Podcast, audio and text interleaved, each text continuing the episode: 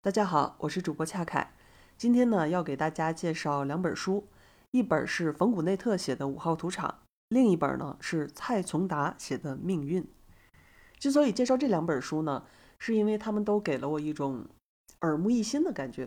《五号土场》呢，是因为觉得他的写作手法很新颖，是我之前没有见过的；而《命运》那本书呢，是因为他所写的人物的情感变化。让我觉得非常的新奇。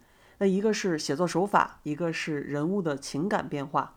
总之，这两本书都是从两个不同的方向让我觉得眼前一亮的，所以很想一起介绍给大家。那我们先说《五号土场》。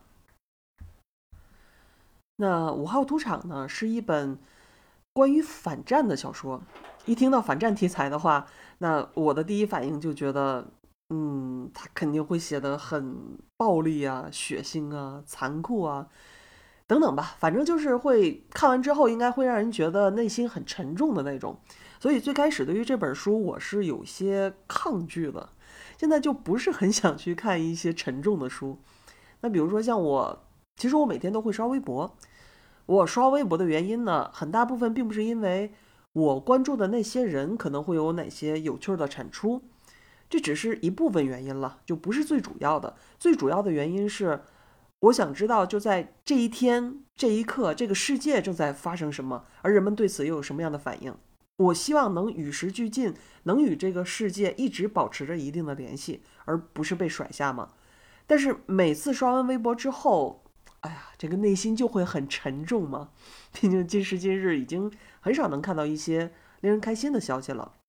然而你还不能不刷。所以每次刷完之后呢，我虽然还是会去看看书啊什么的，但就不太想去看一些让人内心沉重的书了。我想我的这种抗拒沉重的心态，可能跟《五号土场》这本书最开始出版的时候，跟那个时候的美国人的心态是有一些相通之处的。《五号土场》它是出版于一九六九年，那当时美国是处于越战之中。越战呢，是从一九六一年开始的，到这本书出版的一九六九年，已经是有八年之久了，打了八年的战争了。那在这八年里边儿，其实美国的那些媒体已经对越战进行了各种报道，从前线发回来好多的照片啊、采访啊、分析类文章啊等等吧，总之是铺天盖地，应有尽有的。而当时的美国人看到前线的这种。惨状之后，他们也会被触动嘛，会上街进行各种抗议游行啊，反对战争啊等等。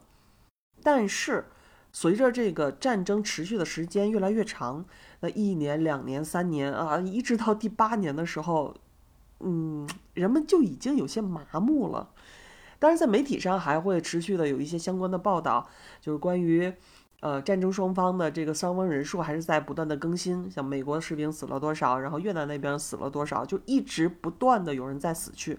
但是八年之后，当时的美国人似乎已经逐渐习惯了，说战争就是一种常态，已经对战争开始习以为常了，就好像是我们现在已经对疫情习以为常一样。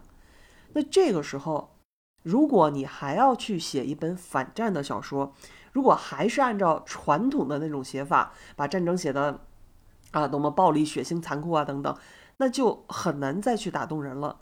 因为美国人已经看够这种类似的东西了，就看了八年，已经看麻了。所以冯古内特，也就是我们的这位作者，他就另辟蹊径，去寻找了一种新的写作方法，结果就写出了《五号土场》。《五号土场》这本书的主角呢，是一个二战中的士兵，但是除了这个士兵身份之外，他还是一个时空穿越者，而且还曾经被外星人劫持过。二战加时空穿越加外星人，啊，这么一搭配，就给这个战争题材披了一件可以说是科幻的外衣吧，看起来立刻就变得吸引人了。你说一个？曾经被外星人劫持过的时空穿越者，把这么一个人放到二战里面，会产生什么样的故事呢？我就是因为这个看起来非常新奇的设定，所以即便这本书号称是反战小说，据说还推动了越战的结束，但无所谓，我就是为了这个科幻设定，还是决定读下去。实际上，这个作者冯古内特嘛，他在现实生活中还真的参与过二战。那书里写的很多都是他自己的亲身经历。当时他是大学才读了两年，就相当于一个大二的学生，他就参军了，然后就被俘虏了嘛，被送到了德国的德累斯顿去服役。德累斯顿这是一座城市，德国的一座城市，我也是头一次听说这个名字，感觉好像不是很知名的样子。但据说在当时呢，德累斯顿是德国的一座历史文化名城，号称是全欧洲最美丽的城市。那冯古内特就作为俘虏在那块儿去干苦工，具体来说呢，就是在德累斯顿的一个屠宰场去干活。这个屠宰场很大嘛，他们这些战俘呢就被关在里面的一栋建筑里边，建筑的门上边写着五这个数字，所以这个书名就叫五号屠场嘛，就是屠宰场里边的第五号建筑。那整个屠宰场下面呢，都挖了很多的储藏室，是用来放肉的。他们宰杀的那些猪牛羊啊，就被放在这里边嘛，因为这里边地下嘛，就跟地窖似的，温度会比较低，所以可以用来保鲜。那也幸好这些储藏室挖的比较深，最终救了冯古内特一命。因为他刚到那儿不久，英国还有美国这两个国家，他们就联手联手对德累斯顿进行了大轰炸，一共是死了十几万人。十几万是什么概念呢？就后来的那个日本广岛不是被原子弹给炸过吗？那这个大家应该都知道，广岛死了多少人呢？七万一千多人，就七万出头嘛。而德累斯顿的这场大轰炸，死的人数差不多是接近广岛的两倍。看到这个数字的时候，啊，有点不太好意思。我的第一反应其实是想起来我自己玩《文明五》那个游戏时的一个感悟。就是在《文明五》这个游戏里边，当你的文明去发展到一定阶段的时候，就可以搞曼哈顿工程了，然后就可以造核弹、造原子弹了。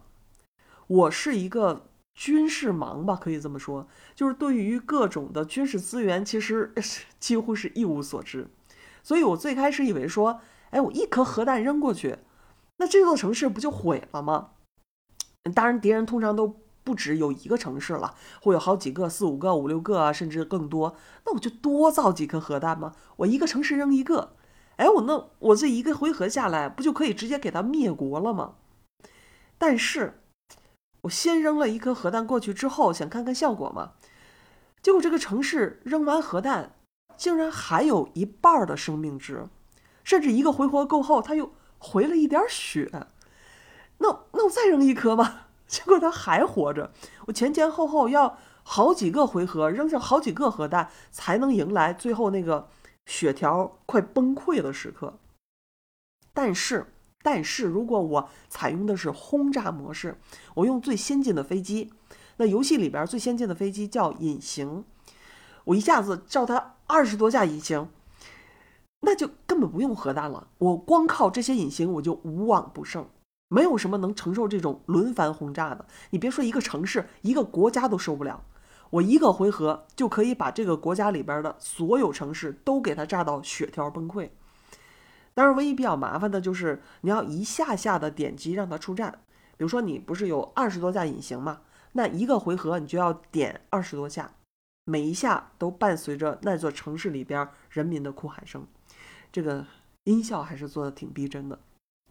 而现实中，英国和美国这两个国家玩的就是轮番轰炸，用的主要是燃烧弹，把德累斯顿这个城市都给炸沸腾了，十几万人的死去，整个城市的哭喊。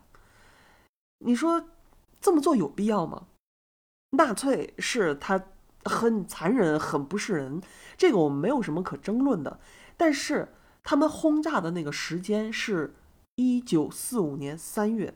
一九四五年三月的时候，这个二战已经快要接近尾声了，而德累斯顿这座城市，它没有驻军，没有军事工业，就是从军事上来讲根本没有任何的价值。那里有的只是大量的欧洲传统的古建筑，还有难民而已。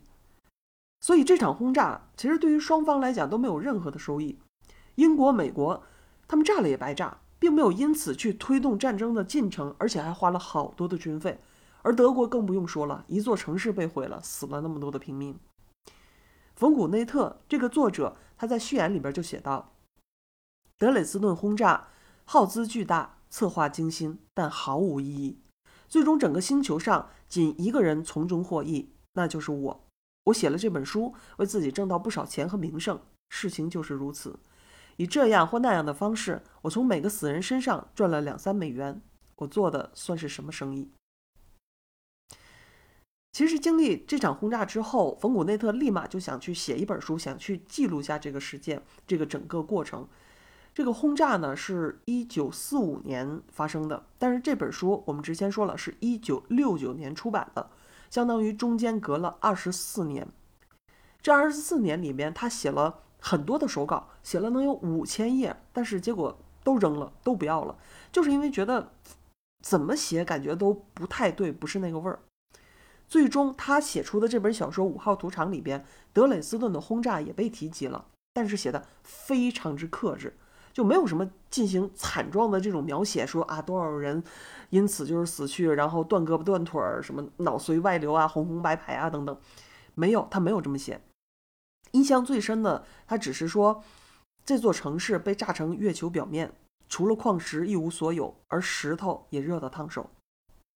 就这样，就没有特别血腥的场面，也没有那些惨绝人寰的哭喊等等。就这场轰炸，它被安排在了整本书非常靠后的位置，所占的篇幅也非常短，算起来就没有多少页。可以说，德累斯顿这场大轰炸，它只是作者写这部小说的起因，但是它并没有被大书特书，也并不是整本书的高潮，就只是战争快结尾的时候。发生的这么一件事儿而已。此外，当然有很多人死去了嘛，也不光是在这场轰炸里边，在整个战争里边，整个主角参与的这个战争里边，他身边不断的有人死去，无论是敌人还是自己人，无论是他认识的还是听说的，总之是不断有人在死去。但是通篇冯古内特他叙事的语调还是那样，就是一直都非常克制，完全没有撒狗血。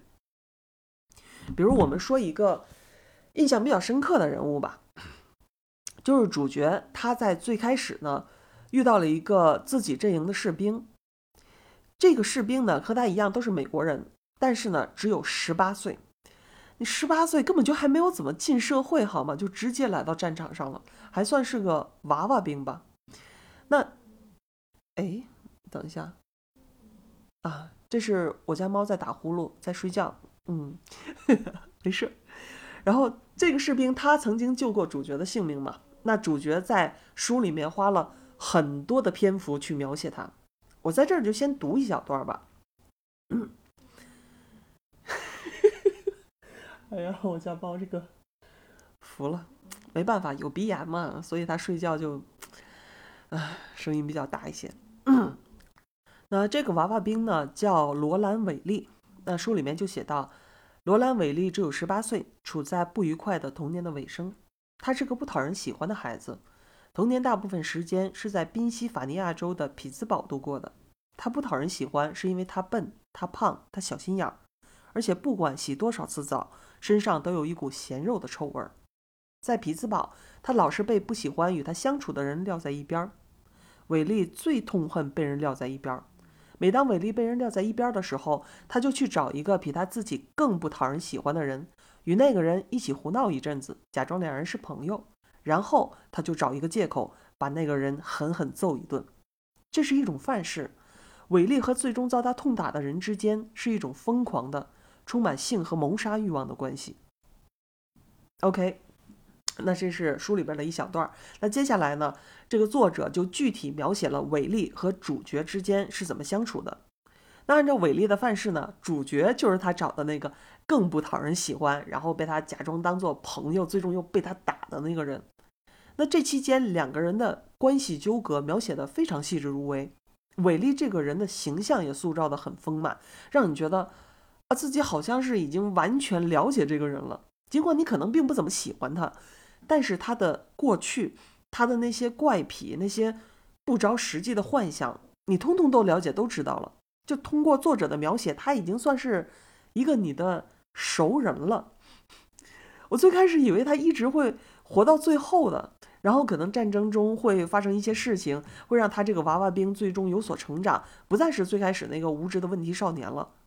就算退一步讲，就算是中途他不幸战死了，那也应该是一个嗯很悲伤的场景，感觉应该要大书特书一番的。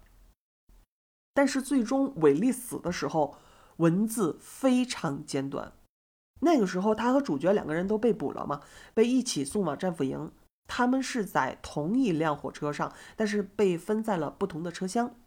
那火车行驶了好些天，这个时候书里写道：第九天有些不一样，发生了一些死人的事情。比利，比利就是我们的主角，名字叫比利。比利前面一节车厢里，第九天也死了一个人，罗兰·韦利死了，死于由脚伤引起的坏疽。事情就是这样。这就是罗兰·韦利的最终结局。之前花了那么多的篇幅来刻画那么活生生的一个娃娃兵，居然就这么死了。对于他的死亡，作者就只给出了这么一条信息：说韦利死了啊，死于由脚伤引起的坏疽。他并没有写韦利临死之前这个脚有多疼，或者是啊烂成什么样了，疼得整夜直哼哼啊等等，没有没有这么写。他对于韦利死前的表现。那作者的确是进行了一番描写，但是没有疼痛类的描写，而是去写韦利临死前是怎么一遍遍的向同车厢的人重复，说是主角害了自己。因为最开始主角就不想活了嘛，他对于这场战争已经非常厌倦了，就想啊，我一个人死了算了。但是韦利非要去救主角，要拉着主角一起走。我们之前也说过，韦利的范式就是找一个更不讨人喜欢的人，然后假装跟他是朋友，混熟了再去狠狠地揍对方，这是他跟人相处的范式，所以他一定要拉着主角一起走。开始的时候，其实是有两个侦察兵跟他们一起同行的，都是跟他们一伙的嘛。但是因为主角比较拖累，走得比较慢，那韦利非得要跟他在一起，也就走得比较慢。这两个侦察兵呢，就嫌在嫌他们实在是太慢了，就把韦利和主角都给抛下，自己先走了。韦利因此就很生气，就想要去揍主角，结果刚要下手呢，就被德军给俘虏了。德军就看上了韦利的靴子，就觉得，哎，你这靴子不错，你给我脱下来，我要穿。那韦利的靴子就给了德军嘛，那他自己穿什么呢？他就穿德军换下来的一双木屐。木屐这玩意儿，就算你没有穿过，你也肯定知道。它不会怎么舒服的嘛？那韦利的脚就是因为穿不惯木屐，结果被磨伤了，最终死于由脚伤引起的坏疽。而临死前，他把这一切的过错都归罪于主角，还对同车厢的人说了一遍又一遍，一遍又一遍，甚至车厢里的每个人都可以背诵了。这是一个多么荒谬的事儿！就一个只有十八岁的娃娃兵，一腔热血参加了战争，结果却一直到死。对战争都一无所知，完全不知道自己到底死于什么，因为什么而死，太荒谬了。那像这样的荒谬故事，其实书里还有很多很多。作者所要写的就是战争的这种荒谬感。那些所谓的政客可能会给战争赋予各种的意义，说我们的战争是正义的，可以给我们国家带来巨大的利益等等。那电影里边也会塑造各种的战争英雄，请来各种大明星来出演，让人看了就热血沸腾，恨不得就是说我出门就参军去。但是实际上，那些真正上了战场的炮灰们，他们根本不懂战争意味着什么，就好像书里写的这个刚刚十八岁，结果到死都不自知的娃娃兵。也像是作者本身，一个大二的学生就去参军，一切都是糊里糊涂的，糊里糊涂参军，糊里糊涂被捕，糊里糊涂死亡。所谓的胜利根本不是他们的胜利，而死亡却是这些糊涂蛋真实的死亡。五号屠场所展示的这种荒谬，比写什么暴力、血腥、什么惨状之类的都让人震撼。只需一个荒谬，就足以让这场战争站不住脚。当然，除了战争，我们还要。哎呀，说说外星人和时空穿越嘛，嗯，毕竟当时我就是冲着这两样，冲着所谓的科幻设定来的。那在这本书里边呢，就是无论什么人死后都会写上一句，叫“事情就是这样”。我们前面不是读了那句，就罗兰·韦利死了，死于由脚上引起的坏疽，事情就是这样，记得吧？事情就是这样。那这个表达其实最开始是来自于外星人。就是劫持主角的那帮外星人，他们为什么会说这样一句话呢？就是因为，哎呀，我家猫这声音也太大了吧！不好意思打扰了，没事儿，我们接着读。就是因为这帮外星人，他们对于时间观念其实是跟地球人有着很大区别的，因为他们能看到四维空间，而我们只能看到三维嘛。所以在我们的地球人眼里，时间是线性的，是一直往前的，过去的事儿也就过去了，就不在了嘛。但是在外星人眼里边，他们觉得说所有时间段都是同时存在，并且永远存在的。那举个例子来讲，比如说。现在有一个人死了，那对于死亡这件事儿，我们地球人会觉得这是件很糟糕的事儿，因为从此之后这个人就不在了嘛，就灰飞烟灭了嘛。但是在外星人眼里，只不过是这个人死的那个时间段，他的状态不太好，但是之前呢，比如说他的童年啊、少年啊、青年、中年啊，都还活在各自的时间段里边，都还永远存在着，也不会有任何的损害。所以说，当遇到这种死亡的情况的话，外星人也不会觉得有什么，你只是死时候不太好嘛，其他的时候都还活着嘛，所以他们只会说啊，事情就是这样。而我们的这个主角，当他回到地球之后，对于所遇到的这种死亡事件，也就借用了外星人的这种说法。每当有人死去，后面就接上一句，事情就是这样。其实，在这本书里边，关于对时间的不同理解，作者还有一段。非常精彩的描写，就是外星人他不是把主角劫持到他们的星球了吗？然后之后呢，就把主角关在了一个类似于动物园的这么一个地方，每天供他们外星人去参观，然后跟这个地球人互动。那参观的这些外星人呢，他们对于主角所说的这个时间概念就不太懂，因为他们能看见四维，咱们只有三维嘛。那对于时间的理解是完全不一样的。这个时候就有个导游去给这帮参观的外星人去打了个比方，去解释在地球人眼中是怎么看待时间的。他就让这帮外星人去想象一下，假设自己是在一个阳光明亮的日子，去看远处的山脉，那你可以看到这么一座山，对吧？然后山上可能有一只鸟，或者是山的上边天上有一朵云彩。或者说山前边有一块石头，然后后边有一个峡谷，等等吧，就是总之前后左右天上地下，就所有的一切都是尽在眼里，清清楚楚，明明白白。这个是外星人的时间视野。但如果说是地球人的话，他的时间视野是什么样子呢？那这就好像是说，地球人他的头上戴了一个钢铁打造的罩子。这个钢铁头罩你是永远无法摘下来的，一直到死都只能戴着它。而且这个头罩上边只有一个小洞，你只能通过这个小洞去看外面，这样你的视野就会受到很大的限制嘛。但是不仅于此，这个小洞还连着一根六英尺长的管子，六英尺长大概就两米长吧。就是原先你有一个小洞的时候，其实你是可以通过左右啊斜斜眼睛啊，然后让视野可以变大一些的嘛，但是现在你只能通过这个两米长的管子去看外面了，所以你只能看到的景色就只有管子口这么大。然而到这里还没完，与此同时，你还被绑在了一个平板车上边，你的钢铁头罩还有那个管子就跟这个车一起焊死了，所以你身上是动不了的，脑袋也是动不了的，而你从生下来就是这样。所以你根本看不到自己是在车上，你根本不知道自己是在车上，也不知道自己到底身在何方。而这个所处的这个平板车，它有时候会上坡，有时候会下坡，有时候干脆干脆就停止不动了。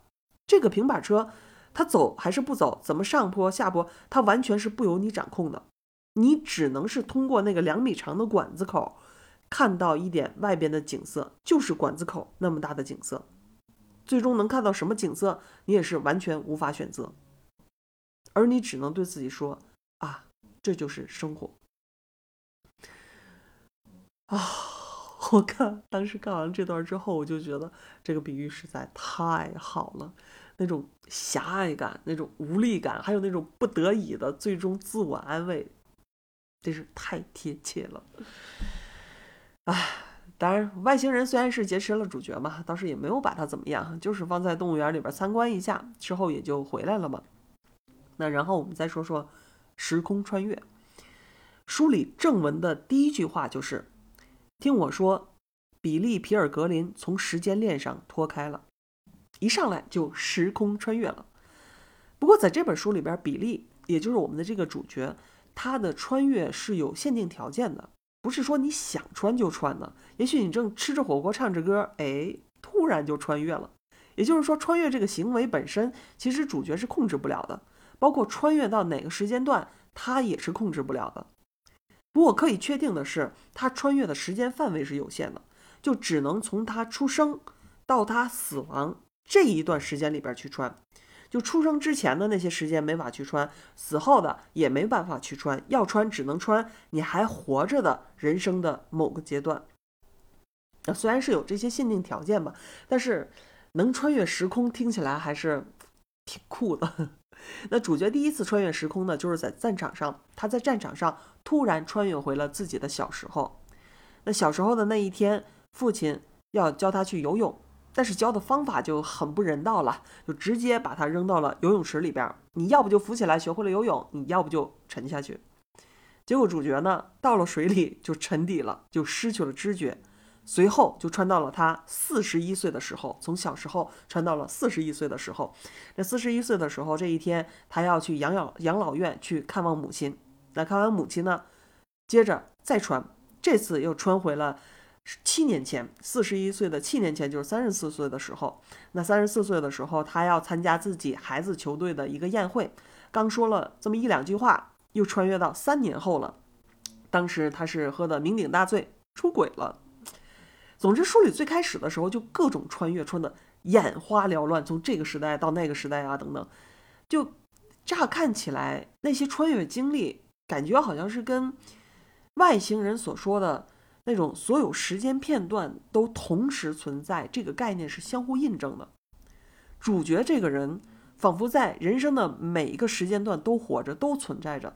他的穿越只是在不同的人生时间段之间来回穿梭而已，仿佛我们是在以外星人看待时间的方式来看待主角的一生。但是阅读到后来，你会越发现，其实这个故事。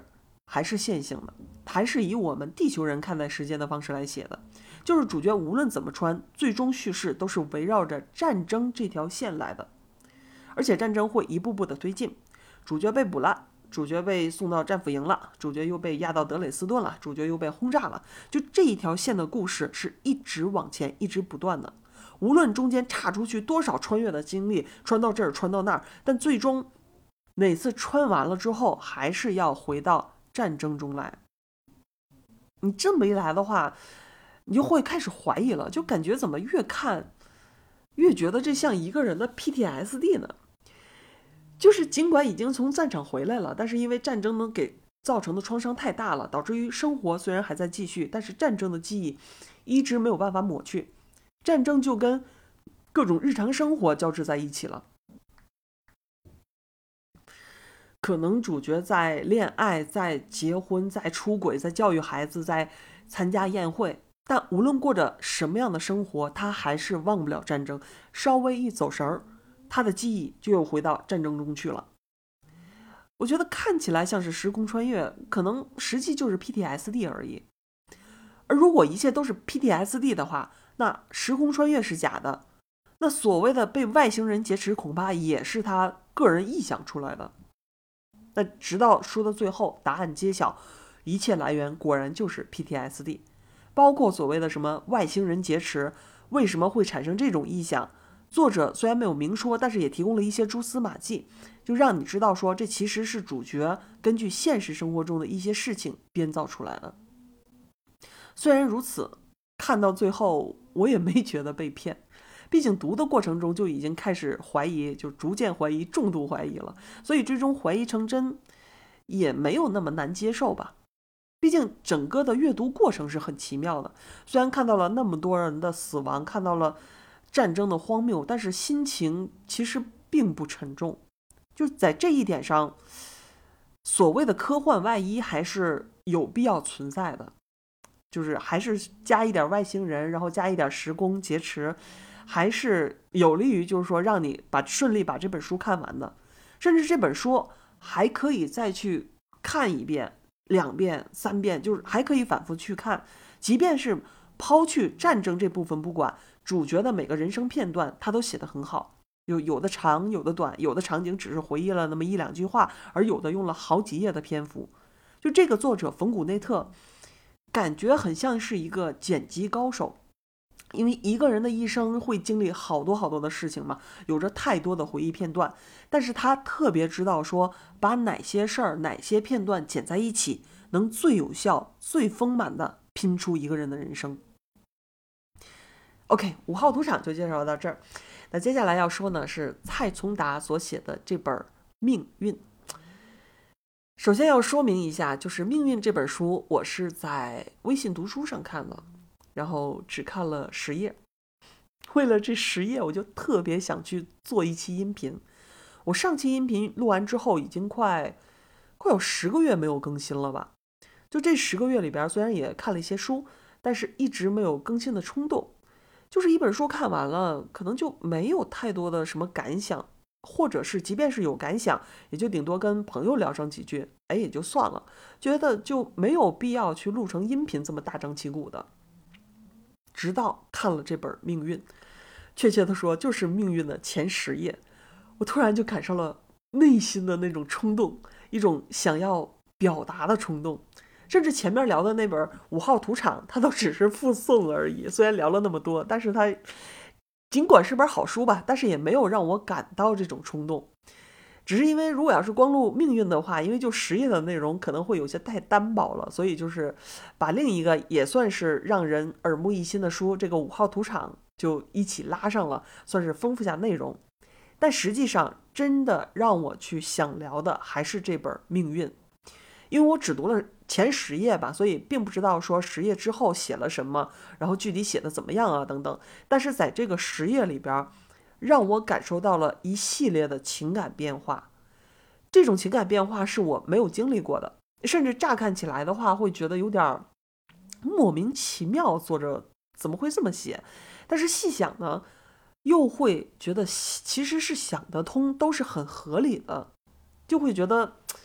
一切小说的本质都是在写人嘛，而这十页让我对人的本性可能有了更进一步的了解啊。好吧，就接下来我们就聊聊这十页。那首先上场的人物呢是阿泰，就是作者的太姥姥或者是太奶奶吧，因为还没有看到后面，所以不知道具体指的是哪个。总之，在据说是在闽南话里边都是这么叫的，太姥姥或者是太奶奶都是叫阿泰。那阿泰呢？他活得很久，活了九十九岁。但是从他六十岁开始，六七十岁开始吧，就开始为这个死亡做准备了。这个准备是怎么做的呢？就是说，听说啊，谁家可能有人要死了，听说了这个消息之后，他就赶紧跑过去，去陪这个要死的人聊天儿，趁机就去问人家：啊，你知不知道自己要走啊？是不是从脚趾头开始失去知觉的呀？会觉得疼吗？我当初看到这块儿的时候，我就觉得，靠，这个老太太是不是有病啊？人家都快死了，然后你屁颠颠跑过去，就这么直接问人家这个濒死体验是什么样子，像话吗？但是紧接着作者就解释了，说这个阿泰为什么这么做的原因。原来在他们那边，也就是所谓的闽南嘛，是有一个。呃，约定俗成的规矩的，所谓的寿终正寝这个事儿吧，就是我们之前都是觉得说，大概就是岁数已经很大了，然后有一天在自家的床上老死了，那这个就是寿终正寝，就算是最完美的结局了嘛。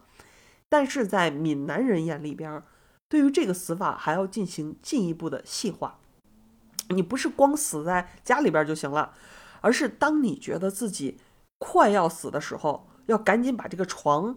搬到家里的厅堂中间，要在厅堂中间去世才行，因为在闽南，他们每家都是在厅堂里边供着神明嘛。你要在神明的注视下咽气，你的灵魂才能升天，这才叫最正确的死法。但是这里边就存在一个问题嘛，就是说这个时间点的问题。你要在快死的时候才能去搬床，把这个床搬到厅堂里边。但是你怎么才能知道自己快死了呢？这个快死的时间点要怎么确定呢？是不是说心理上可能会啊突然有些什么变化，或者是身体上出现什么预兆之类的呢？这个问题你想要知道答案，就只能去那些有快死的人的家里边去打听才行。啊，你知不知道自己要走啊？是不是从脚趾头开始失去知觉啊？会觉得疼吗？你看，就在这种背景下问这些问题就很自然了，甚至也不觉得怎么冒犯，因为被问的那个人之前 也是这么问别人的。提前感知，然后搬床，死在自家的厅堂里边。这个其实看起来难度难度是有点大的，因为快死的这个时间点你不一定能卡得准。但是实际上，大部分人还真就这么死了，就是以这么正确的方式，哎，真的就死掉了，并没有出什么幺蛾子。当然也是有反例的嘛。那接下来作者就举了一个反例，一个错的离谱的例子，就是是他们巷子口的一个老头，说这个老头呢，最开始也是觉得啊，我感觉自己要死了。然后就把所有的亲戚全部都通知了一遍嘛，七大姑八大姨的，大家从四面八方赶来，各种哭天抢地呀，一顿嚎啕。但是哭着哭着吧，就发现说，哎，这老头儿看着好像一时半会儿还死不了，还能挺过一阵儿，那就先不哭了嘛。那我们先这样回忆回忆过去。就把那些陈芝麻烂谷子的这些往事啊说了又说，就比如说，咱们当初是怎么见的第一面呢？有过什么样的交集啊？哪一年在谁家一起吃的饭呢？你还跟谁一起吵架来的呀？等等，反正就是啊一阵回忆嘛。这样又过了十几天，十几天后，哎，该说的都已经说完了，口水都说干了，但是人还活着，还没死。这个时候就开始焦虑了。老头也沉默，亲戚们也沉默，沉默，沉默，沉默，沉默了一个月。老头从床上起来了，走出门，蹲在家门口，抽了口烟，感觉了下，嗯，这回总算要死了。于是他第二次宣布我要死了。但是亲戚们就不太信了嘛。你说你老这样子看起来还挺硬朗的呀，感觉好像也不是要死的样子。但是老头呢，他的态度。按照书里边所写，是老人笃定的很，自信，甚至有种输不起的恼怒。哎，这个样子嘛，就亲人就很无奈嘛，那就说，哎，这样吧，咱们床呢，还是照样搬到这个厅堂里边，但是这个门呢，我们要关上，就不进外人了嘛，省得你没死成就，哎呀，会很尴尬嘛。结果呢？结果还是没死成，就一个月后，大家又看见了这个老头儿。这里边作者写了一个比喻，就很妙。他说：“大家心照不宣，知道又发生了一次失败的尝试，这种失败有种莫名的羞耻感。一段时间里，大家见到那老人，总想安慰，好像安慰一个长得很大、至今还尿床的小孩儿。”我觉得这个比喻真好。你知道一个孩子，比如说啊，这个孩子要是长到啊二二二十多、三十多了，那肯定不会再尿床了嘛。但是如果说七八岁，就一个其实已经不太该尿床的年纪，还在尿床的话，那肯定会有羞耻感嘛。但是大家还是会想去安慰安慰他，因为尿床这个事儿总会过去的，就好像是死亡一定会来临一样。小孩总会不尿床的，而老人也总会死的。啊，我就觉得这个啊，这个比喻又对仗又奇妙。然后接下来过了这儿，哎，这老头第三次又要死了。这次呢，看着倒挺像的，因为眼瞅的这个人就日渐的去衰弱啊，就是萎缩下去了，就终于有点要死的样子了。这个时候，周围的亲人们，甚至是街坊们，他们的反应是什么呢？是紧张，就好像这是。这个老头一生中最重要的一场考试一样，而面对这场考试，周围人怎么做呢？小朋友下了课，拿着作业本就往他家跑；而大人们下了班，也端着饭碗往他们家跑。就所有人就都跑到他们家了，去围成一圈给他鼓劲儿。没事的，快死了，快死了，要死了，要死了！哎呀，看到这里边我就开始有些难以理解了。而接下来的一系列事情让我感觉有点更难理解。就是说，在大家的鼓劲下，这个老人终于死了嘛？就脚一蹬的那一刻，大家都不约而同的为他欢呼，继而意识到人真的走了，然后愣愣的去陷入到巨大的沉默和悲伤之中。那接下来，我想给大家读一段原著。这悲伤真是无处排解，而且夹杂着懊恼和愤怒。最后办葬礼的时候，有人还是越想越不舒服，拿着香对着他的照片抱怨：“谁让你离开的这么不专业，害我们都无法好好的告别。”这种抱怨在即将送老人入土时达到顶点。祭祀的施工说：“吉时已到，入土。”有人在那愤怒、激动、不甘地喊：“我干，我干！”土一埋，那人又气又恼。瘫在地上，喃喃地骂着：“我他妈还没告别啊！”坐在墓地边，呜呜地哭了半天。到这里，老头的死就算是告一段落了嘛。那从他第一次感觉要死了，然后亲戚们先是哭天抢地，然后又一起回忆往事，然后又沉默不语。就这种随着时间推移产生的种种反应，这些我都理解。我也理解老头自己会心有不甘，甚至有些输不起的恼怒啊，什么什么，就这些都还好。包括到第二次没有死成，就有种莫名的羞耻感，这个我也理解，毕竟是一一一桩事先声张的死亡嘛。